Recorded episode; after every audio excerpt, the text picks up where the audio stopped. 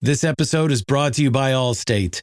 Allstate wants to remind fans that mayhem is everywhere, like at your pregame barbecue. While you prep your meats, that grease trap you forgot to empty is prepping to smoke your porch, garage, and the car inside. And without the right home and auto insurance coverage, the cost to repair this could eat up your savings. So bundle home and auto with Allstate to save and get protected from mayhem like this. Bundled savings vary and are not available in every state. Coverage is subject to policy terms and conditions.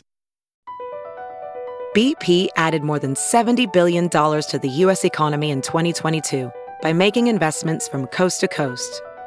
Investments like building charging hubs for fleets of electric buses in California and starting up new infrastructure in the Gulf of Mexico. It's and, not or. See what doing both means for energy nationwide at bp.com slash investing in America. That's the sound of Brach's jelly beans being poured into a candy bowl. Oops. And the sound of hosting your first family brunch. Listen to the sweet sonic musings of Brach's jelly beans swirling in your sister's favorite candy bowl. Well, second favorite. But thanks to these delicious, beloved beans, she'll never know it's a replacement or that you and your cousin broke it trying to decorate a cake. Brach's. Make moments sweeter. Head to Brach's.com to shop now. Night racing is back at Richmond Raceway. This spring, top NASCAR drivers like Ryan Blaney, Chase Elliott, Bubba Wallace, Ross Chastain, and Virginia's own Denny Hamlin will battle under the bright lights. And this historic track also offers a rocking infield experience with unparalleled access to your favorite drivers and one of the best tailgate scenes around. For a weekend of friends, family, and amazing short track action, head to Richmond Raceway, March 29th through 31st. Get tickets now at richmondraceway.com. Buzz! Buzz! Buzz! Buzz! Welcome into a slightly chilly edition of At the Buzzer, your Colorado Athletics podcast, um, discussing everything you need to know about CU athletics. And just for SEO purposes, I'm going to say Coach Prime at the start of this podcast. Um, we are of the Ralphie Report as usual. I am one co-host, Jack. Hello, as usual. Hello. On the other side is the other co-host. Finally, stateside, not um, not recording from a time zone disadvantage. We have Sam. Hello, Sam. Yes, uh, time zone, and I'm I am still in school, and I'm I have final exams these days, and I was Mhm. traveling back home, so it was kind of a kind of kind of a busy time. So I'm glad to be back after an informal hiatus. it was a busy time to have a busy time, man. Um, you might have seen the last 13 days, um, shit has happened for the Colorado Buffaloes in a pretty big way. Um, so we'll be talking about some of that on the football side. Obviously, I'm going to give you a recruiting update as I can. We're going to continue to talk about the basket buffs as they um, march through the soft underbelly of their non-conference schedule here. Um, and of course, we both watched CU's next starting quarterback at the Celebration Bowl, um, as I'm sure a lot of CU fans did. So we'll be talking about that a little bit as well. Um, so a nice, fun. I don't know. This is a nice little. I like the mix of topics we have on today's podcast. It's not all Coach Prime, and it's not all basketball. It's kind of a mix. I, I like it. Yeah, good job, Jack. Thanks. Uh, let's start with the Celebration Bowl. I think. Um, so that was on on this this past Saturday. That was on the seventeenth um, at ten a.m. on ABC prime time. Um, quite literally, as Deion prime time, Sanders yeah. was coaching Jackson State throughout the past two weeks of bowl prep for this game. Um, and for reference, for those that don't know, the Celebration Bowl is not part of the FCS playoffs. Um, it is a separate venture that removes both participants from FCS playoff contention. However, due to the money behind the Celebration Bowl, that's often a really good thing for both schools. So, um, the number one team in the SWAC, which was Jackson State, Coach Deion Sanders' team, and the number one team in the MEAC, which is NC Central, often they will play each other in the Celebration Bowl, which is called that because of the celebration of HBCU football and culture and everything um, that we have come to know and love as CU fans. Um, so that that is why this is happening as and separate from the FCS playoffs you may have seen elsewhere on Saturday. Um, but it's a really good thing for both programs. Over a million is guaranteed for each school, and obviously a bunch of exposure in Atlanta. Um, so it, it's a pretty big deal. Is what I'm trying to say. It was a pretty big deal of a game, um, and that that's part of the reason why um, Coach Prime, after he was hired by CU, stayed behind to prep Jackson State for that game. Yeah, yeah. Um, do you want to go right into the game? We can absolutely. Um, so Jackson State versus NC Central, and for reference, the MEAC conference dominates the SWAC generally in this bowl game. Um, so just to keep that in mind as we talk about this, yeah, the MEAC generally has has better resources and is a a uh, a bigger conference. And I guess you know what? Let me just double check before I say anything else. We can keep talking about this particular game, but from what I recall, what I just said is correct.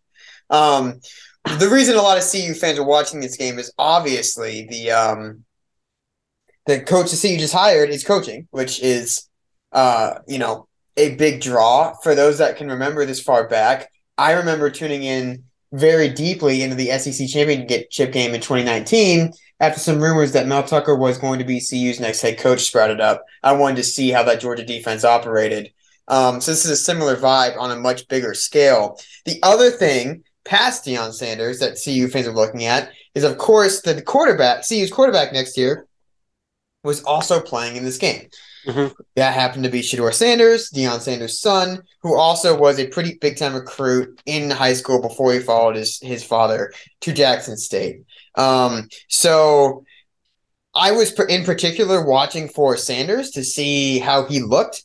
Um, by Sanders, I mean Shedeur, to see how he looked as well as any other potential players that may be coming to Boulder. We've heard the Travis Hunter rumors. We've heard the Kevin Coleman rumors. Just wanted to see, you know, what that quote unquote Louis Vuitton luggage that Deion Sanders talked about actually looked like on the field. Um, so once again, giant preamble to say, Sam, what did you see? Uh, I saw someone who's going to be the most talented quarterback that we've had in a very long time. I mean, I, I, I saw Brian Howell said that like he has to be automatically the best starting quarterback since Montez, and he's probably going to be better depending. Of hang on a second. Okay. Okay. The strength, the strengths of Shedeur. Yeah. Yeah, let's talk about it. Yeah. Okay. Obviously, he's a mobile quarterback with like they run the read option, spread option, whatever you call it, and he looks very good in that. He looks quite comfortable escaping pressure. He can throw in the move. He throws mm-hmm. a really pretty ball. Um, and like we know that the Kent State offense we're bringing in is going to need him to do exactly what he's capable of. Mm-hmm. And like, I don't really have anything negative to say from what I've seen. The yeah. only the only qualm is that I think like the productivity we haven't seen it against the best competition and the the Brian Howell comment is that you have to see how he plays against Pac-12 defenses before you can say he's better than someone like Montez, who was talented in a similar way, uh, but struggled sometimes against like processing. I I'm, i was laughing because you said the most obviously the, the best CU quarterback since Montez, and I was thinking back. I'm like, okay, why is that? Oh, that's right. It was Noyer who had more interceptions and touchdowns, but who had a bunch yeah. of heart. Uh, oh God, 2021 was Brendon Lewis in not even his fault. Once again, Ralph Report official position is that we are still a Brendon Lewis podcast, and I hope he kills it at UConn under Jim Mora. Um, but you know, 2021 Brendon Lewis not the best, and then 2022 we all watched that. So uh, yes, I you know I hazard a guess to say that you or I could be a better uh, upgrade depending on some of what we saw yesterday or yesterday. Wow, last year. Um, and yes, I think your point, the other point is a really good one about um like the reads. Um, so so Jackson State kind of plays in a weird, I shouldn't say weird, but it's it's an air raid e offense. So a lot of split out wide, quick plays, quick reads. It's kind of like if you see your one guy's covered, then take off or throw it away. Mm-hmm. Um, and and the play caller for that offense, Brett Bartolone, is coming to Boulder as a wide receivers coach, not as a play caller. So okay. He will be there, and he is Shedeur's current quarterbacks coach as well, but he will be there as a wide receivers coach. The reason he's a wide receivers coach is he played wide receiver for Mike Leach, RIP, at Washington State, um, a scant five Oh, years ago. So, um, yeah, so so keep that in mind. Um, what we're seeing next year is going to be different. They're going to run the ball more than Jackson State did on Saturday next year, absolutely, and it's also going to be different reads. However, I totally agree with you. I saw, I saw this a little bit in the conference championship well as well, but. Shedeur Sanders as a quarterback, I can't remember the last CU prospect at quarterback that looked as comfortable being quarterback. And I actually don't agree with you that Montez did that. I think Montez had a lot of physical gifts, um, and I liked watching him some of the time at least, if not most of the time. But I don't know if he was a natural reader like at quarterback. You know, I think he struggled with that at times. To me, Shedeur Sanders looks so much more natural in that progression piece, or just like being calm in the pocket. Oh my God, how many throws did he have? in that celebration bowl when NC Central came at them and he had people at his feet and he just stood, delivered, got Yeah. hit, but he hit the ball, he put the ball on the receiver's body. And I'm like, I can't remember the last time I saw a CU quarterback do that with consistency. That was incredible. I did mean that. Uh, like I think there is a difference reading the game between FCS level and uh, like Pac-12 level. Absolutely. So like, and I, and I haven't watched enough Sanders to know whether or not he's. He is also a true sophomore. We do want to point that out to people Okay. listening. So he is a true sophomore, still young, but continue.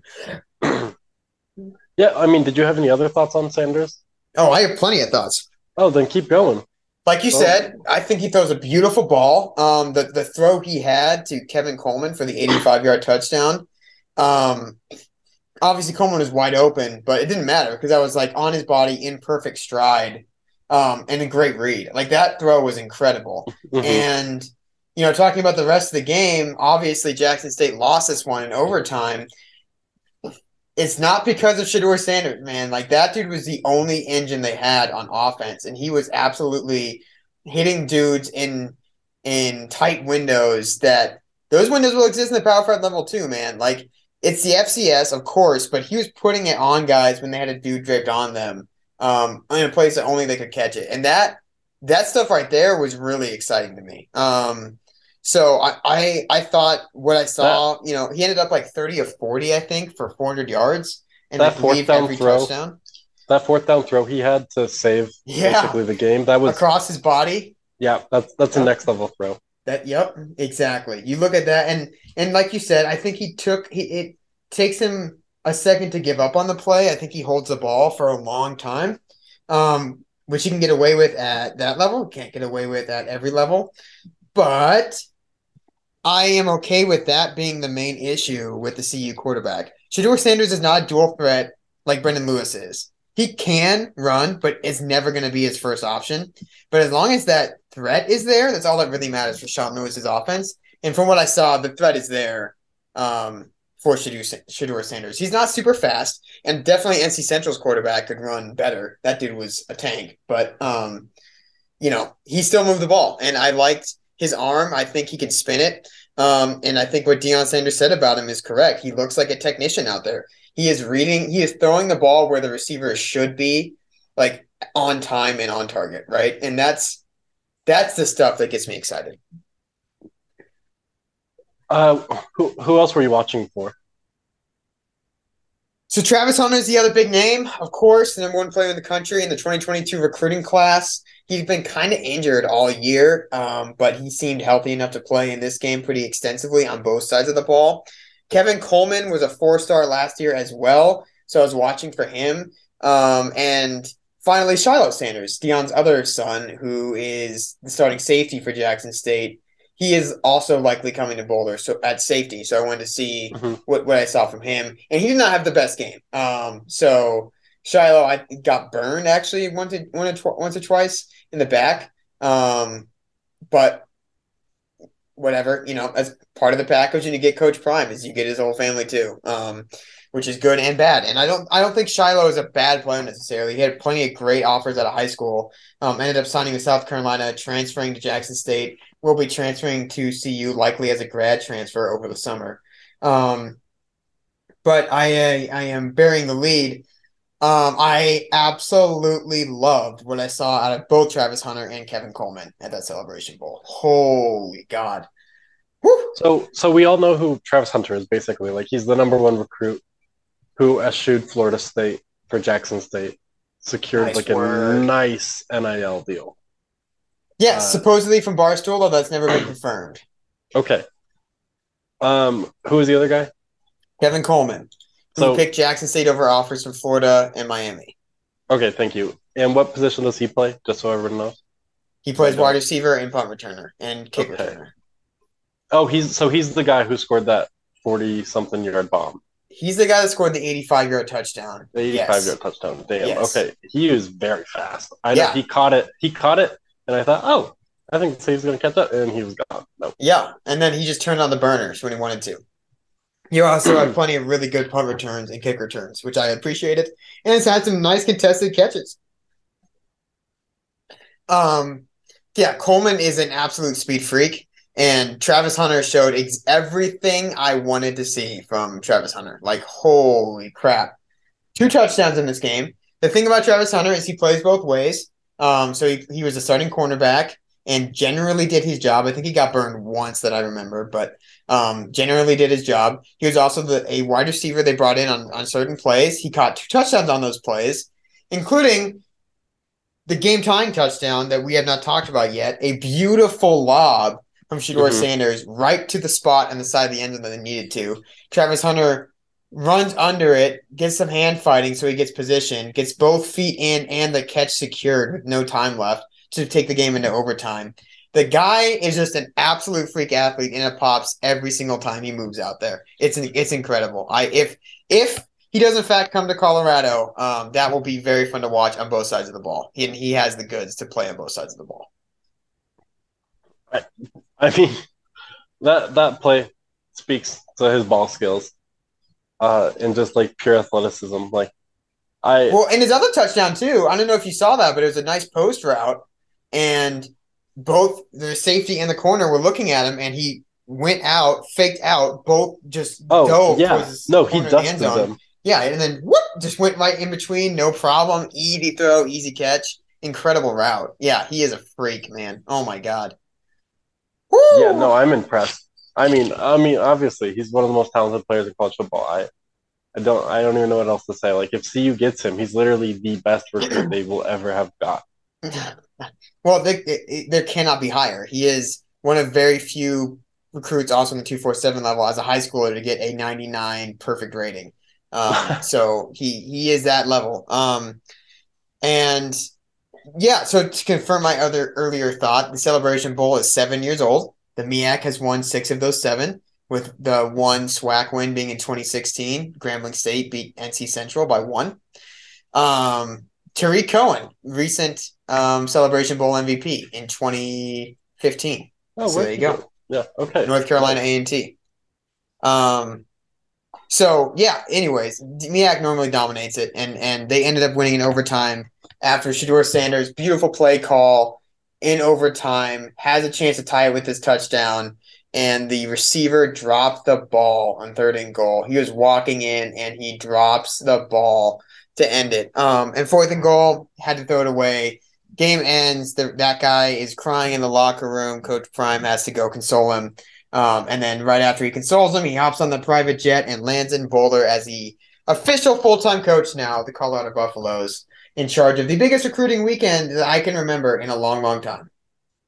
Yeah, I mean, I met a couple of those recruits on campus, just being on campus. They were just around. Mm. Um, and I know we landed one today, right? We, we landed oh, this. oh, baby, we we have averaged a recruit an hour today. Well, no, we now we're at like recruit every two hours, but yeah, Do, you- do you want to walk through some of those guys? yeah. I don't so know who any of these guys are, so I'm just going to pretend like I know. Well, so it's finished finish that Celebration Bowl thread with some of the Jackson Yeah. State guys that have officially entered the portal. Shiloh and Shedeur have both entered, entered the portal as the Sanders uh, sons, and it's no mistake where those are going. Um, Kevin Coleman, as of five minutes ago, officially entered the transfer portal. So I am expecting Kevin Coleman to follow Deion to Boulder. Travis Hunter entered the transfer portal as of last night. Um, Also, as of last night, Travis Hunter is in Colorado with Shedeur Sanders this weekend. Mm. Um, national pundits have said that Travis Hunter will be a battle between the the current schools of supposedly Georgia, Colorado, USC, and Miami. Um, so you know, different level of battle than CU's used to. And Travis Hunter put out a YouTube video that made it seem like it is not a sure thing that he's coming to Boulder. I don't know if I've expected it to be a sure sure thing. I definitely think that obviously CU has an inside edge here um, with Coach Prime being his his basically his mentor. A lot of his friends from Jackson State also joining him in Boulder. Um, but it's going to be tough. Those are three really, really hard programs to recruit against, uh, especially in the NIL world. Miami will throw gobs and gobs and gobs of money at them. So, like, that's going to be hard, man. Um, but just keeping in mind that, that those have entered the portal. Other Jackson State players to watch that have entered the portal. Offensive lineman Willis Patrick, left tackle, will absolutely probably will absolutely be joining Prime in Boulder as well. That was number seventy one for those watching the Celebration Bowl. Pretty big name. Um, there are a few other linemen and linebackers that have entered the portal as well.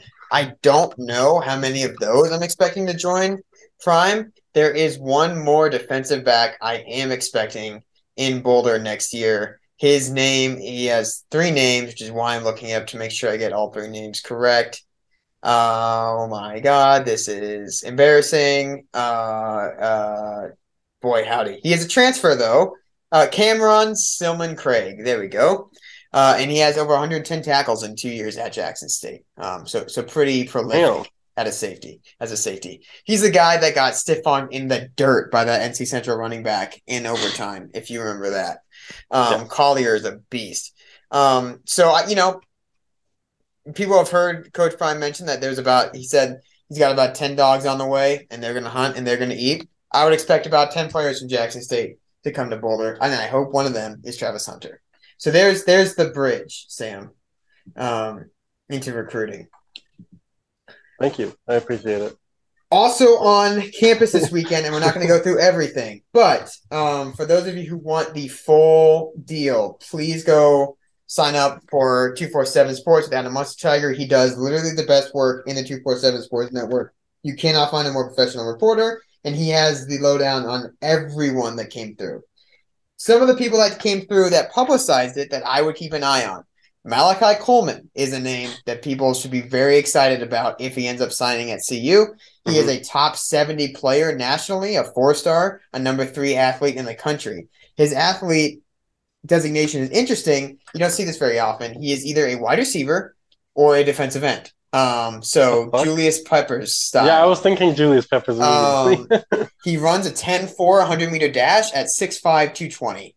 Oh my Um, god. and he's from Omaha, Nebraska. He happened to be committed to Nebraska until about two weeks ago. So, um, if you want extra reason to pay attention to him, there it is. He is currently it is currently a battle between CU and Nebraska for his signature, just like the old days, baby. Um, we're bringing it back. So keep an eye on him. He is an absolute freak on a leash. Um, Doesn't have better offers. he does have better offers, but uh, I don't know if you realize this. Well, I shouldn't say better offers. He changed. He was originally supposed to go to Michigan this weekend, but the uh, power of Coach Prime is such that he changed um, his visit from Michigan to Colorado. Oh, Um. Yeah, so he, he's serious. He, he's got some serious work on. Um, another guy to keep in mind that was in campus and publicized it this weekend is a guy named Vakari Swain, who's another two way athlete um, from Georgia, currently committed to South Carolina. He is a four star and he's a total burner no matter what side of the ball he plays on. He was in Boulder as well, and he is on flip watch. If CU can end up pulling that out, Vakari Swain will play early and often. Total speed demon. Um, great athlete. Another guy to look at. Um, somehow, CU is looking at taking two prep quarterbacks this cycle, as well as Shedeur Sanders. So they kept Ryan Staub on board from California. They are also looking at Kason Wiseman, who is a current Kansas commit. He came out and visited this weekend as well. They uh, Kansas people seem to think that is a CU Kansas battle. Um, and you know, I'll take any Lance Leipold quarterback. They seem to be doing pretty well, no matter what they do. So um, happy for that, and happy to have three quarterback recruits on board this cycle if possible. Um, and like I said, there's a plenty of other dudes that came and visited, um, and and many of them have already committed in my personal opinion, one that committed today that I'm most excited about is a guy named Savion Washington, who is a 6'9, 330 right tackle um, from Kent State. He's a transfer from Kent State. The reason that matters is CU's offensive coordinator was Kent State's former head coach, and CU's offensive line coach was Kent State's former offensive line coach. So if you want to make sure you hit the ground running next year with your offense installed, grabbing an anchor like Savion Washington, who had plenty of other Power Five offers in the transfer portal, by the way, and graded out better than every CU offensive lineman in Pro Football Focus, by the way. Um, grabbing a guy like that who knows the system, knows the speed, knows the coaches is huge.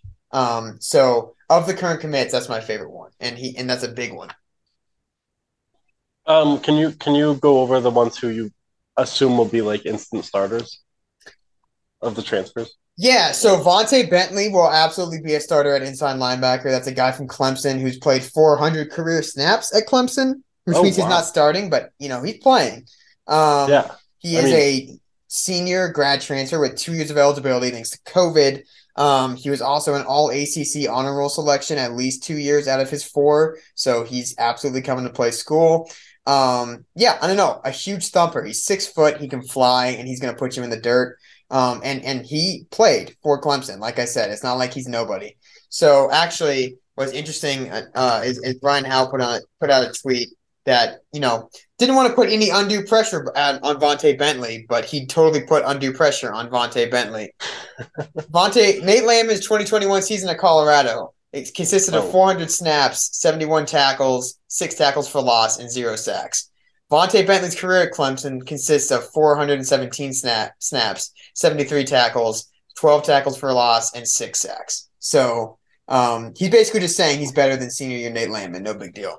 Um, that's obviously not true, but Vontae Bentley is an instant impact starter. Savion Washington, instant impact starter. Taj Alston from West Virginia at defensive end will play all over the defensive line. And when he's healthy, he disrupts in the backfield. That's another guy that you will see early and often next year. Um, I don't know. Some of the other guys that committed, Jacob Page also committed. He's a burner prep wide receiver from Tennessee. I'm not expecting too much from him next year, but his speed is incredible. Um, I don't know. A lot of transfers came in. We'll see how many commit after you know now that it's the, the the dead period. But um, I hope I hope the rest of them do, um, and all of them will be instant starters. Absolutely, You said what? All of them will be instant starters. all of them will be. There is not a single person that was in camp on campus this uh, weekend that will not play next year. I, I'm okay. pretty positive. Yeah, I guess the Is quarterbacks. I guess Kason Wiseman won't, but Does that? I mean, I assume that speaks kind of more to how bad we were. it does. Okay, It does. just okay. I just wanted to make sure. I now they aren't.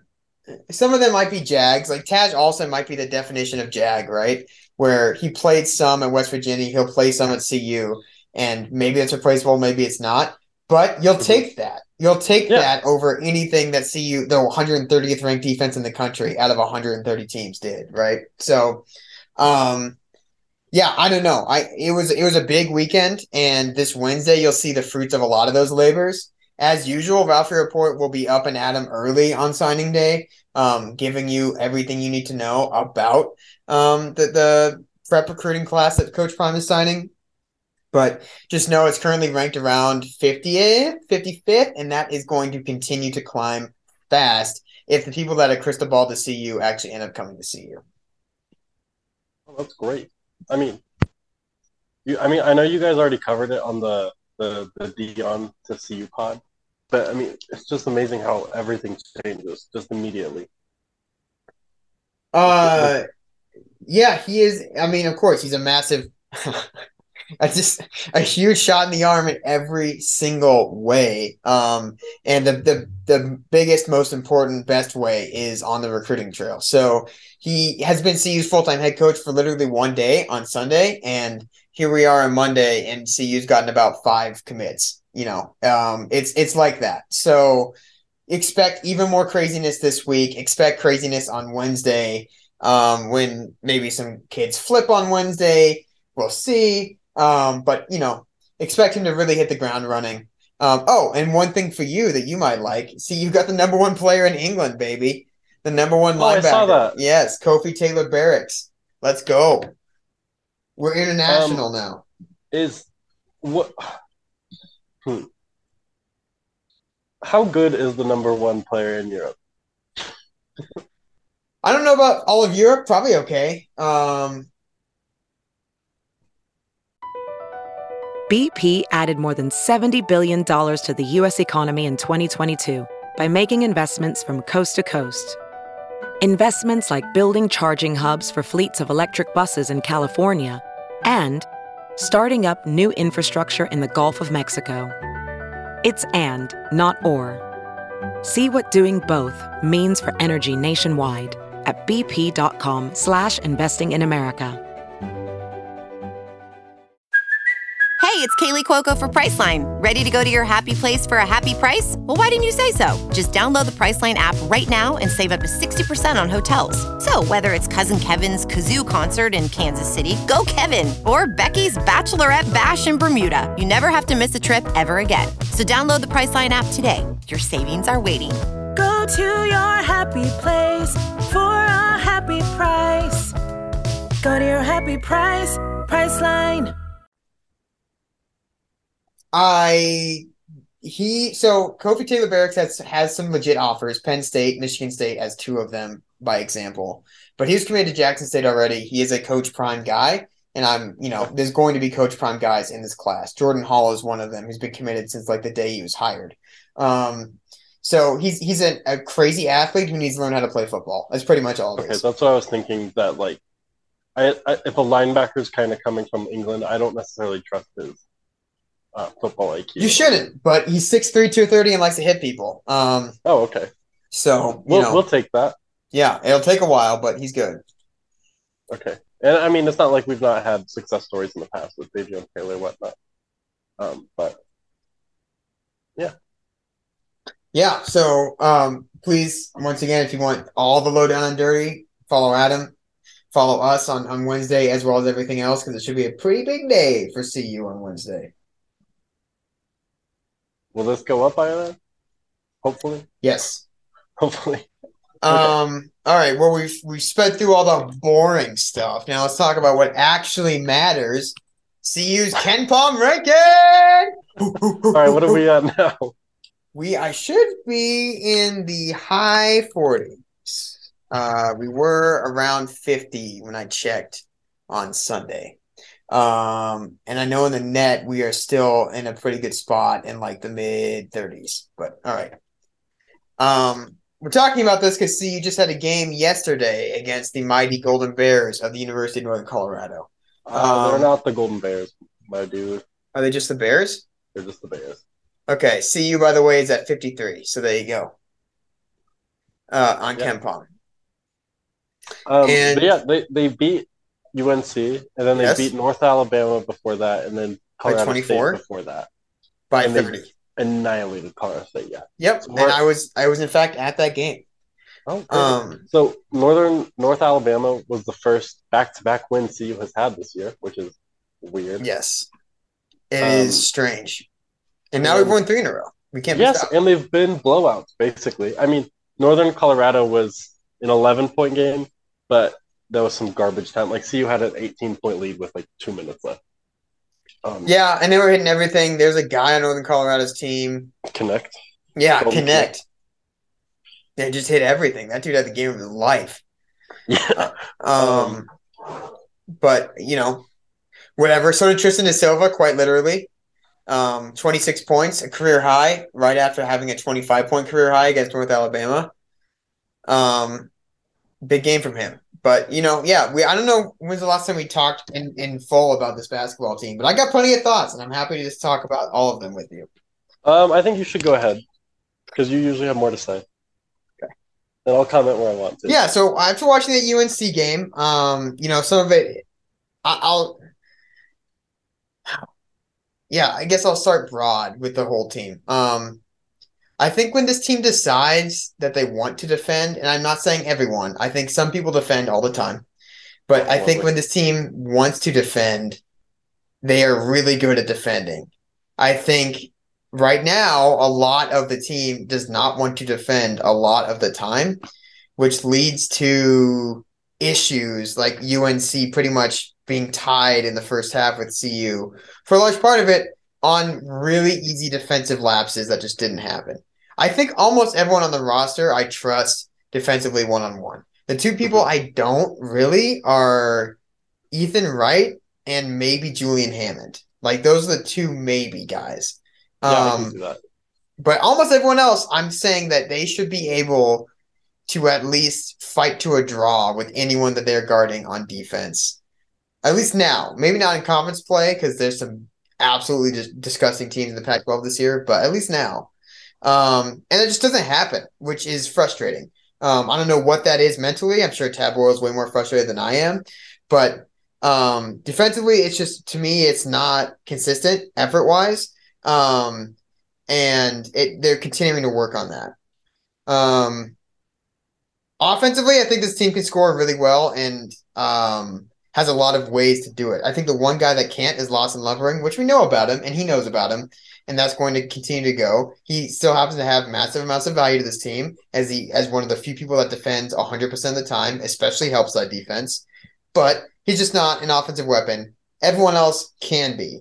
I continue to be upset that Nique Clifford is not who we want him to be.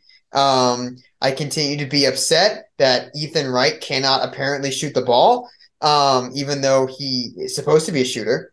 Um, I'll stop talking about what I'm upset about. I love Javon Ruffin. I, I absolutely love Javon Ruffin, and I hope he gets more and more minutes as the season goes on. That dude is a willing shooter. He makes the game of offense look incredibly easy every time he's out there, and his finishes are incredible. I was not expecting that.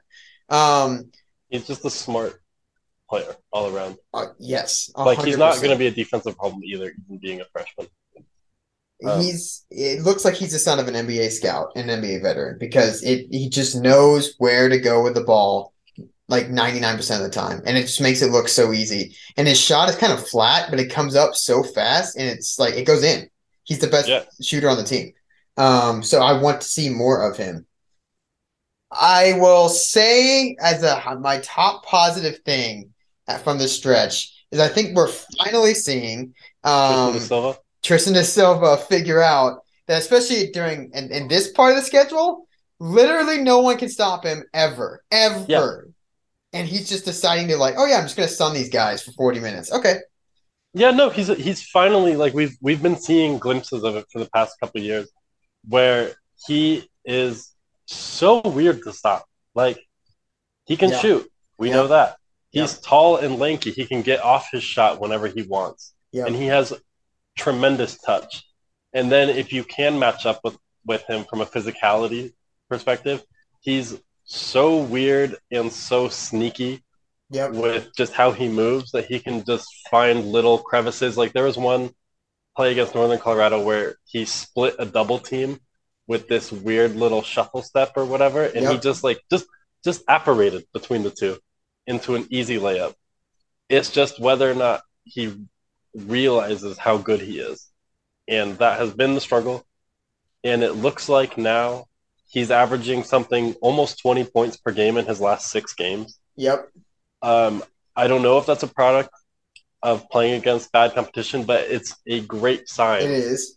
that he can just be like, okay, I'm the best player on the floor. I'm going to go get my buckets. He's the best player on the floor on one side of the floor for sure, and that's and Yeah. and he knows that. But it, it's been fun to see the offense clearly transition into a better spot for them, which is KJ feeding Tristan early and then KJ getting his later, um, Yeah. which is awesome. Tristan knows he's hunting his shot early on because he needs to get engaged like that early on. So you're seeing CU run these plays where it's obviously meant to get De, da Silva off a curl or get da Silva in the post one on one, and like you mentioned.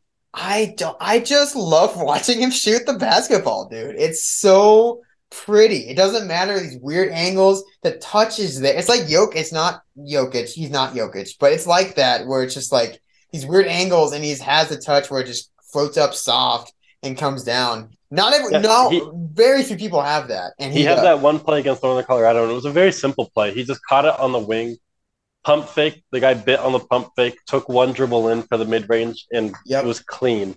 and Yeah. it was so nice. I watched it a few times just because it's just perfect basketball. Yeah, It's so pretty. he Prettiest made, he- sport. Yeah, he makes it look so nice all the time. Um, and I, I don't know. I, I love what I'm seeing from him. I, you know, to the point where if he continues this like this in conference play, we may not have him next year. Um, it might be one of those deals, which is upsetting.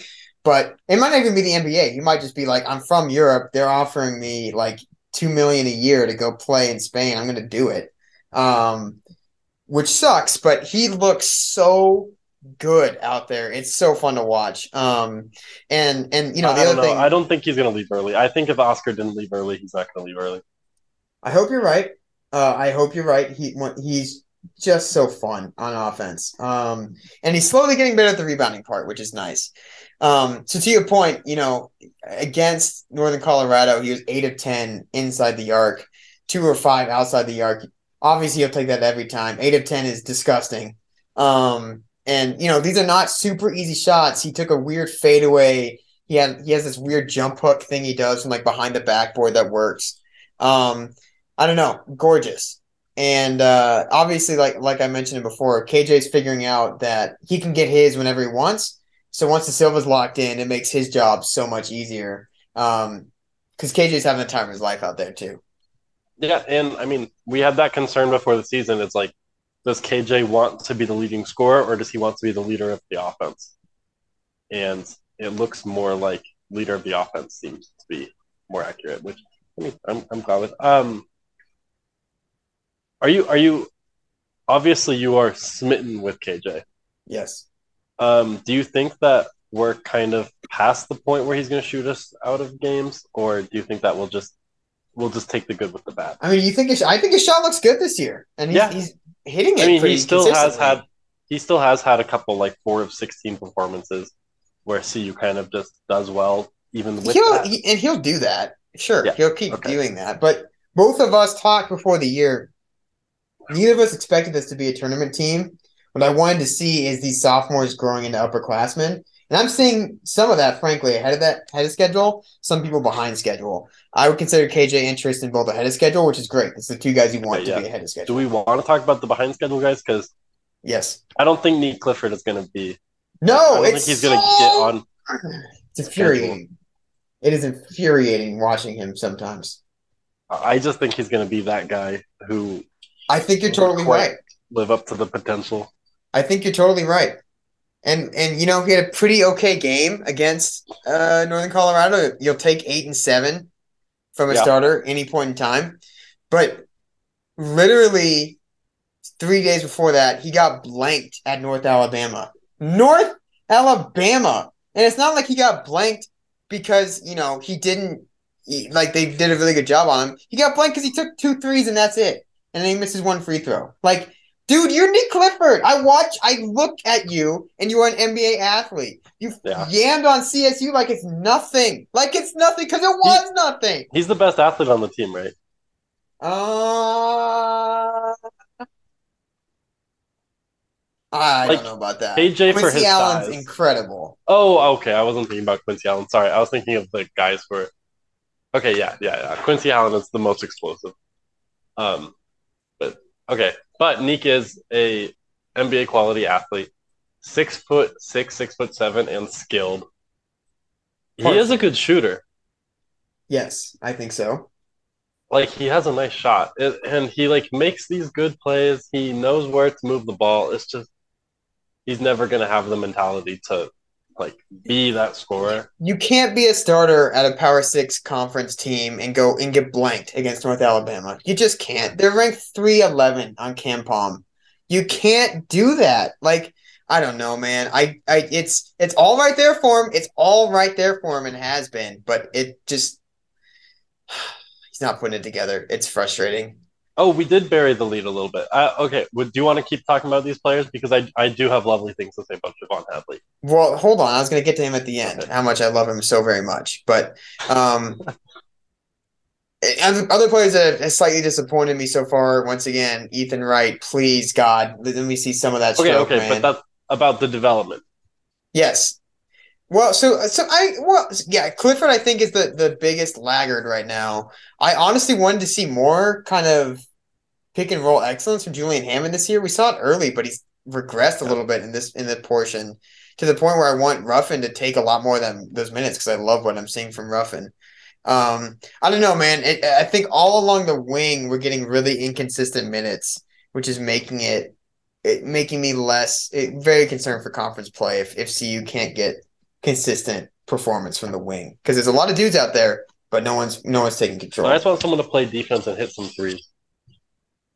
Right, which should be Clifford. That like Clifford do that. Um, and Clifford usually gives good effort on defense. It's usually not an issue for him, and his rebounding is is, is still a plus, which is going to get him minutes. But I want more from Gabbidon too. Like I don't know. It's I maybe it, this might be misplaced expectations. And Luke O'Brien was obviously hurt for the UNC So- game. But Yeah, yeah, I was thinking about Luke. Um, but is there a chance where Ruffin kind of takes that spot instead of being a lead guard? Like if he doesn't take Hammond spots or minutes, he could take possibly some of Clifford's minutes, and we play a little smaller. Uh, they played Ruffin with, with two of the guards against Northern Colorado when, when Northern Colorado went smaller, and it, and it worked pretty well because everyone there moved like it was great. Um, and the offense worked. Um, they also just take Lovering out of the game against UNC because he was too big. And say what you want about UNC, they have two guards that can absolutely penetrate against anyone in the country. And one Kountz of them and- would be Daylen Kountz, who we haven't talked about at all. But uh, Had a rough game. I, I was expecting more from him, honestly, but Did he's you still see, really though, good. he he made that buzzer beater at the end of the first half, and then immediately turned around, talking Yeah. shit to the CU bench. Good for I him. I did see that. Good for him. that, Daylen. Yeah, I, I'm I- so happy he's turned into a good player. Like I was, I was hoping he'd drop off. He'd drop 30 points on us, but uh, well, was- and after the game, he and he and Tad had a really nice long hug, and obviously they both like each other. But that, that's one of those things when you're talking about transfers of, of it working out for both sides. Like Mhm. Kountz was just not going to play well in Tad's system, and they both knew it. Um, so he went to a system that got better for him, and CU got to get guards that fit more. And yeah, poor Kountz. But Lovering just was not playing in the second half because they were abusing him on that pick and roll with those quick guards. Um, which kudos to Tad. I did not think he was going to take Lovering out. Um, because if, if Lovering is not a plus defensively, which is very rare, we will continue to stump for Lawson Lovering. His defensive athleticism is incredible. Um, but we we everyone now knows he is not contributing offensively. Um, so if he's not doing anything beyond defense, you got to get him out of there. yeah, and it's just it's frustrating too to see someone who's seven foot one catch the ball close to the rim and not have the strength just go up for a layup. Dude, people I mean, he his- yammed and got a tech on Washington, and then he did a weird spin move like layup that bricked against UNC. Mhm. You know, he's a young offensive big who's eh, still way too sped up on that side, is what I keep seeing. And Yeah. you're right. The second he feels more confident in his strength, I don't even know if he isn't strong enough. If he just feels more confident that he's strong enough, he's hopefully he's going to start yamming on dudes still. I don't know.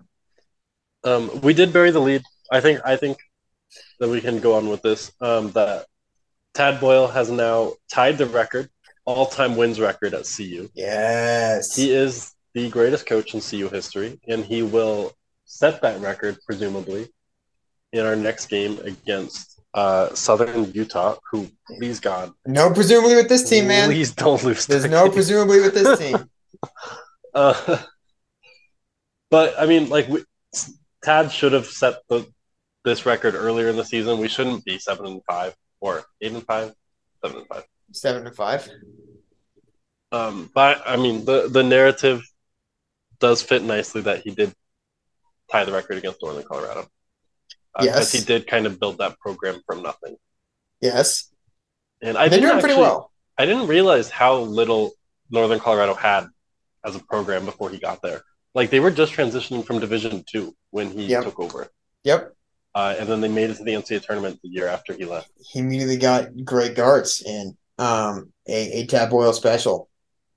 Yeah, But yes, 261 wins for Tad Boyle at Colorado. We all know he's the GOAT at CU. Um, he continues to be the GOAT, and hopefully, following the Southern Utah game, he will um, have the most wins in school history. Um, I think, I don't know. So it's hard not to do this because of how much it was ballyhooed, especially by us on this podcast. But I'm wondering if you do this as well. I'm watching these games, um, and I'm thinking the whole time, you know, would be really sweet is if CU had a wing that could attack consistently and uh, handle the ball a little bit, um, especially on fast breaks. Or you know, you'd be sweet is if CU had another big they could throw in there that's just a total fly swatter um, and just rim run, sprint down the court. That'd be nice.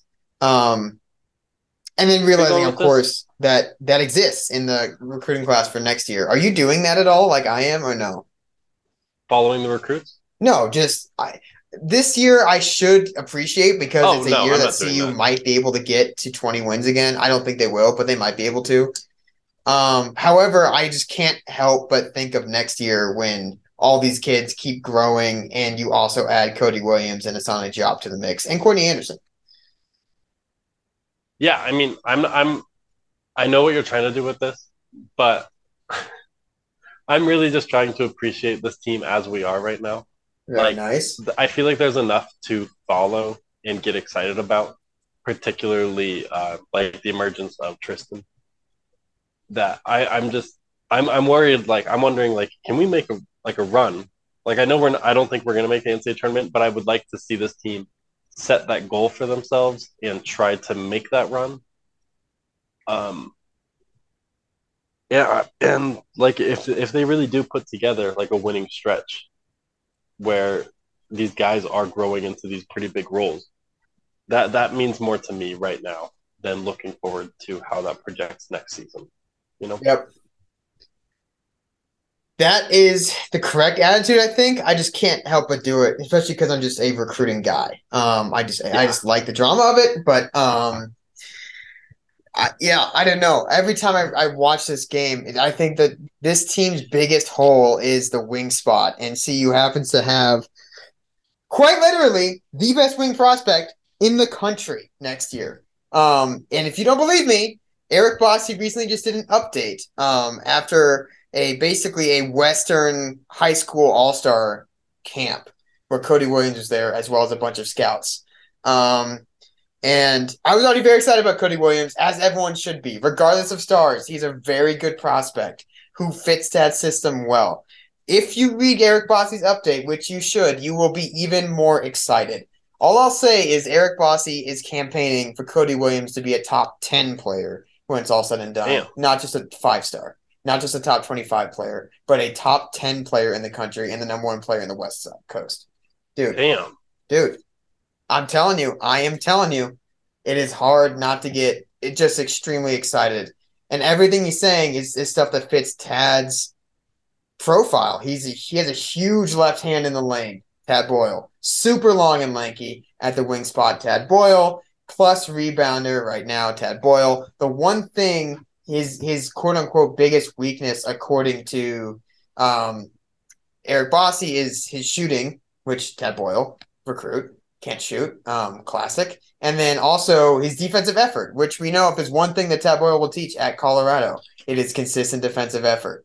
But I don't know, man. this: if you were a five star wing who was going D, like And I, I keep calling him a wing. I only say that because he's going to be guarding twos through fours. He will absolutely be a lead guard and will play. He and KJ will be the two main ball handlers next year. I'm pretty confident. saying yeah, okay. Well, regardless, if you were the lead ball handler on your team, you were a five star, and you know that you are basically going to the NBA unless you kind of, you know, fuck up. Would you try that hard on defense? Uh, I I this is so foreign. I don't try that hard on defense now. Ah. I'm not anywhere near the NBA, so no, I thought you were close. I'm almost. But I think my defensive effort stopped me. No, I don't try hard on defense now, and so I never would. Um, especially when you have his gifts, like. I would 100% let people drive by me just so I can stuff it against the backboard and then start sprinting the other way, right? Like, why Mhm. not, dude? You're six eight and got a seven one wingspan. Go for it. I don't know. Oh, I'm so I think I've seen so many NBA talent types that, that like they don't have to turn it on, so they just don't. And I, I know that that's bad habit, but I think that if he has the athleticism, if he has the like the length and the intelligence, which I think he has in every respect, I think he will turn it on when he needs to.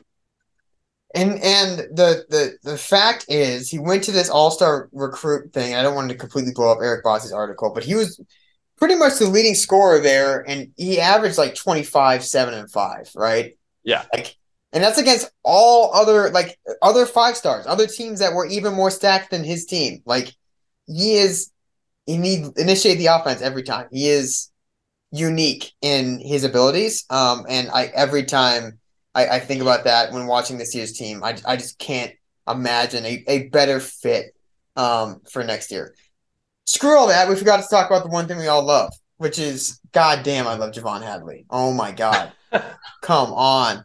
What a find. Two weeks Yeah, how did before they the find recruiting him? period ends. Mike Rohn, of course. Duh. Oh, okay. Yeah, Mike Rohn just keeping his feelers out, being a good guy, continually keeping in contact with people, even if CU doesn't have the the the room. And then, you know, CU admissions rears its ugly head. Bobi Klintman goes to Wake Forest, who, by the way, as a freshman is averaging eight and five, seems to be a Oh, hit. great. That's sweet. Um, but it doesn't matter because CU just goes, okay, well, we'll just grab this guy from uh, Indian Hills Community College, who happens to be exactly what this team needed and exactly what next year's team is going to need. He is the ultimate junk player, man. I like I, I didn't know what we were supposed to get from him because it's not like I'm gonna watch tape on Indian Hills Community College. Right. Uh, but I could not be happier with just his overall game. Like like it doesn't really necessarily make sense. Like why is this six foot five guy or I don't know how tall he is, but like why is he posting up on every possession? And Yep. it works. And Yep. he like he he facilitates out of the post. He has that lefty baby hook that works He Way more than it loves that one. It- he shoots it before he even turns. It's like he like shoots Yeah. it blind. It's so weird. Um, but yeah, I mean, yeah, he he's just if CU's in a rut offensively, they can just go to him and he can just go get something, and it's kind of weird. And I don't think we've had a player like that. So I th- I think the two things I love about him the most are number one, how quick his second jump is on rebounds. Mm. Like he is the first guy to his misses because he kind of knows where he's gonna miss, and he's so quick to jump. Like he's a really fast second jump, which I I get is a meme in the NBA community because of Marvin Bagley, right? Isn't that why Marvin Bagley was drafted number two because of his second jump? But it's a real thing. Ah, I bet on Marvin Bagley. It's a real thing though. It's like he he is getting up faster than everyone else is for those boards, and that's getting him so many opportunities. And then number two is how thick and relentless he is all the time. There is that's just how he is. There it's not like how he plays. That's just how the dude is. Like he you say you don't know how it works. I kind of get that too. But we both love Bonzie Colson at Notre Dame. And it's like Yeah, the same okay. weird thing of just like this guy just has a thick ass body and he's just big enough where he's moving people out of the way and he has a fast jump and long arms and he's getting all these second chance shots that no one else cares about. It, it it's like a free spin again on offense and it's incredible every time. The best rebounder on the team, I think. Tad Boyle absolutely loves him. Probably a top three defender on the team, top two defender on the team, something like that. At least one on one. I mean, oh, is this a possibility that J'Vonne Hadley? I mean, it looks like he's he would be in the starting rotation with Cody Williams taking that spot, right? And Nique Clifford dropping. Um, are you asking me to project next year's starting lineup? Sorta, since I know you've thought about it. I have. So I'm guessing it'll be KJ Simpson, obviously at the one, Tristan da Silva, obviously at the four. Lawson Lovering will continue to start at the five, which is a good thing, once Yeah. again, in our minds. Cody Williams will be at the two and or three, and I think J'Vonne Hadley will be at the two and or three, depending Okay. on what you want. Or I mean, really what that looks like offensively is is KJ Williams one, Cody Williams two, Tristan da Silva three, J'Vonne Hadley four, Lawson Lovering five. And then defensively, that probably looks like KJ Simpson one, and then Cody Williams, da Silva, uh, Hadley two through four, Lovering five. Like it's it's interchangeable defensively, but um, yeah, and that starting lineup is an incredible mix of talent and work hardness and defense and offense and everything. Um, but I just love J'Vonne Hadley and his hair. Oh my god, his hair. And he, you know what is also great is he seems to be just an incredible teammate too. He, he just seems to be a great teammate. And Tad, people don't talk about this enough. How much he finds that in recruiting. Like he just finds Yeah. good ass teammates in recruiting. But I digress. Um, do do you have anything else to say? I think we're like, I think we've gone long enough to not do the Pac-12 preview. I think we can save that for closer, because CU starts against Jan- uh, on December 30th against Stanford. Yes, on the road. Yeah, By the way. so we can probably And winless. Cal, who will likely be winless then. oh please, and hopefully after. That would be the most CU loss of all time. Especially to Cal, who we generally just suck against for no Yep. reason. Yep. But, but Andre Kelly is gone. Um, but I mean, I think that I'm I'm I'm done. That's what I'm trying to say. Okay. All right. Stay tuned Wednesday um, for for signing day news on the football side. Also, stay tuned Wednesday. Southern Utah comes to Boulder for the last non-con game of the year. Let's hope Tad Boyle gets the record and makes the teams uh, eight and five. You know, eight and five with a round KenPom of fifty before conference play That's not is bad. not bad. With five losses in this non-con, I was expecting a way worse KenPom, but you can make that work. Arizona Yeah. State has come out of nowhere to be like really good, like really good. Ranked. Yeah, it turns out Marcus Bagley leaving the team was a good thing. I almost said that when you were celebrating that he was not going to play against CU because I, apparently he's a yeah, I, cancer. fuck, I messed up. Because apparently the. Bagley family is a bit weird. yeah, I messed up. And Boise State being a top fifty team is fun. yeah. Washington. I don't know. Anyways, yeah, Wednesday's a big day. Thanks for hopping on, Sam. Bye. Yeah. All right. Bye. Buzz. Buzz.